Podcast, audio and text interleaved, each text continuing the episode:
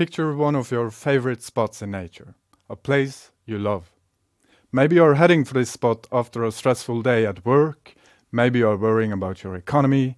Maybe you had an argument or fight with your friend. Or worse, you lost somebody you loved. You are heading to this specific space, maybe close to home, to find some comfort. Whatever and wherever it is, most of us tend to search nature to play or to get some relief, purpose, and perspective. These spaces for potential peace are now proving to be more important than ever during the pandemic. Often we are surprised by some kind of natural phenomena and magic when we're in nature.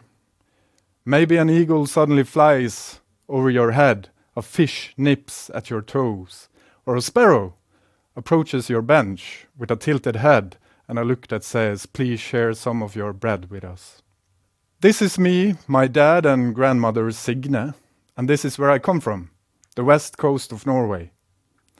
Most of the time in my childhood, I spent in his yellow boat with my dad. He was a wildling in many ways, my dad, and he gave me the possibility to learn from nature and connect with it, especially the ocean and the seabirds. So when I'm close to these elements, I really feel like home, home. I feel connected. Now, picture the place that you love, that sacred place where you can feel more at ease and sometime maybe find peace, is in some way broken, or even worse, gone. What if this place, for example, your favorite bay to swim in, which has always been there for you, now is polluted, full of oil dead birds everywhere. Or the steady mountain now hijacked by big machines and greedy industry. Well, it is not about imagination anymore. The destruction of nature and wildlife is real. It's been real for a good while, and our homes that we share with other life forms are getting destroyed in the name of progress. A couple of years ago, I met a Norwegian philosopher, Arne Johan Vetlesen, after reading one of his books called Denial of Nature. We quickly found that we share this common love and fascination for nature, a love that we can call ecological love. We talked about our connection to our homes and the love for our surrounding environments. For him, the forest in the southeastern parts of Norway, with the beautiful and mysterious owls. And for me, the bird island and mountain Runde on the west coast of Norway. I said to him that in some strange way I sometimes feel like and identify with the puffin bird. Maybe because I kind of always have been dreaming about having the ability to fly. So it must be love, most likely not mutual. In the forest close to Arneon's house, the owls are now gone because of deforestation. The bird island that I love, the island of Runde, now has bird nests full of plastic, and climate change is confusing the wildlife. This has a devastating impact on the nearly 500,000 bird inhabitants. 500,000. Their numbers are now decreasing. Most of the birds uh, there are listed as endangered. So we explored our own sorrow and pain, Arnian and me, and discovered that many people in various cultural contexts and in different ways feels a complicated form of loss and mourning, ecological sorrow, love sorrow. We mourn and suffer with nature. Life forms that we in many ways have taken for granted and, as we know, exploited are now facing extinction at a rate that is insane. Since the early 1970s until today, 2020, the world's wildlife has been reduced by 68%, and the latest UN Nature Panel report warns that we, human beings, are continuing to kill all non-human living beings systematically. We really need to start listening to what nature is trying to tell us and what we are doing to ourselves as well. We need to make a shift from natural-born killers to natural-born lovers. And we need to critically challenge what future Green Deals should consist of. because unfortunately, some of the prospective solutions to the climate crisis also can destroy nature. Protecting and respecting nature is one of the most radical and important climate actions we do. Most of us have felt that love is both amazing and sometimes a bit complicated. We also know that sorrow is deeply connected to our ability to love and to care for other beings. So I argue alongside, alongside others that we should feel more actively in our relationship with other life forms. When nature is being destroyed, the steady mountain, your favorite swimming spot, the forest and all its inhabitants, it seems quite natural that we feel emotional pain, doesn't it? How does the destruction affect our mental health? Ecological sorrow is indeed a complicated form of mourning. Maybe it gets more complicated because we need to acknowledge that we, as we live today, are the problem. Human beings. Our constant craving for more stimulated by a political system that does not act to protect our fundamental home. A system that disconnects us from nature, the soil, the forest, the ocean, the air. We fail to protect all other forms of wildlife that we share this magnificent and sometimes awful planet with. So, our lack of respect for the other than human is also a lack of respect for humankind. Look at this. It's just heartbreaking. It really breaks my heart that we cannot stop our destruction. So, what's the point talking about this?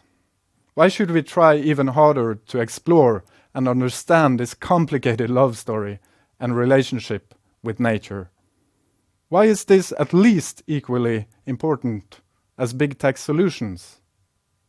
Well, it does not help anybody to get stuck in the sorrow and sadness.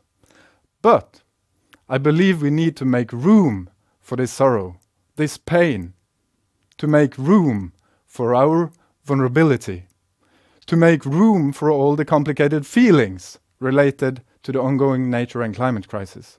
Because this room potentially also creates an opportunity to act.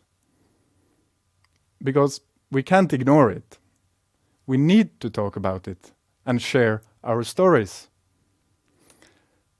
Accepting and understanding my feelings helps me to overcome some of the pain and to not get stuck in depression. And it helps me to connect with others that feel sad and angry because what they love are being destroyed. Understanding our emotional and physical reactions better can create the opportunity to reclaim the fact that we are a part of nature, not apart from nature, to quote the famous Sir David Attenborough. And just look at what Greta Thunberg is doing. She took her sorrow and depression and transformed it to powerful action. Actions that engage and resonates in people in an exceptional way. However, it is likely that we will experience more loss.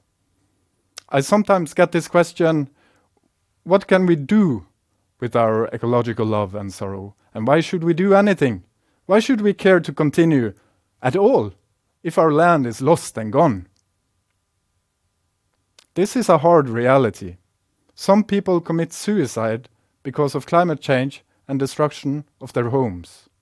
Some get killed protecting their home and forests.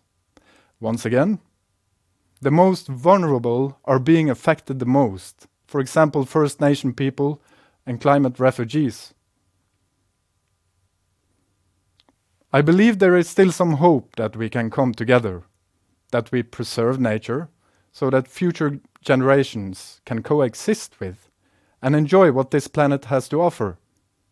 We can use our feelings towards the natural world in a more constructive way, alongside the knowledge and technology that helps us rewild nature. We can have a positive function in the ecosystem.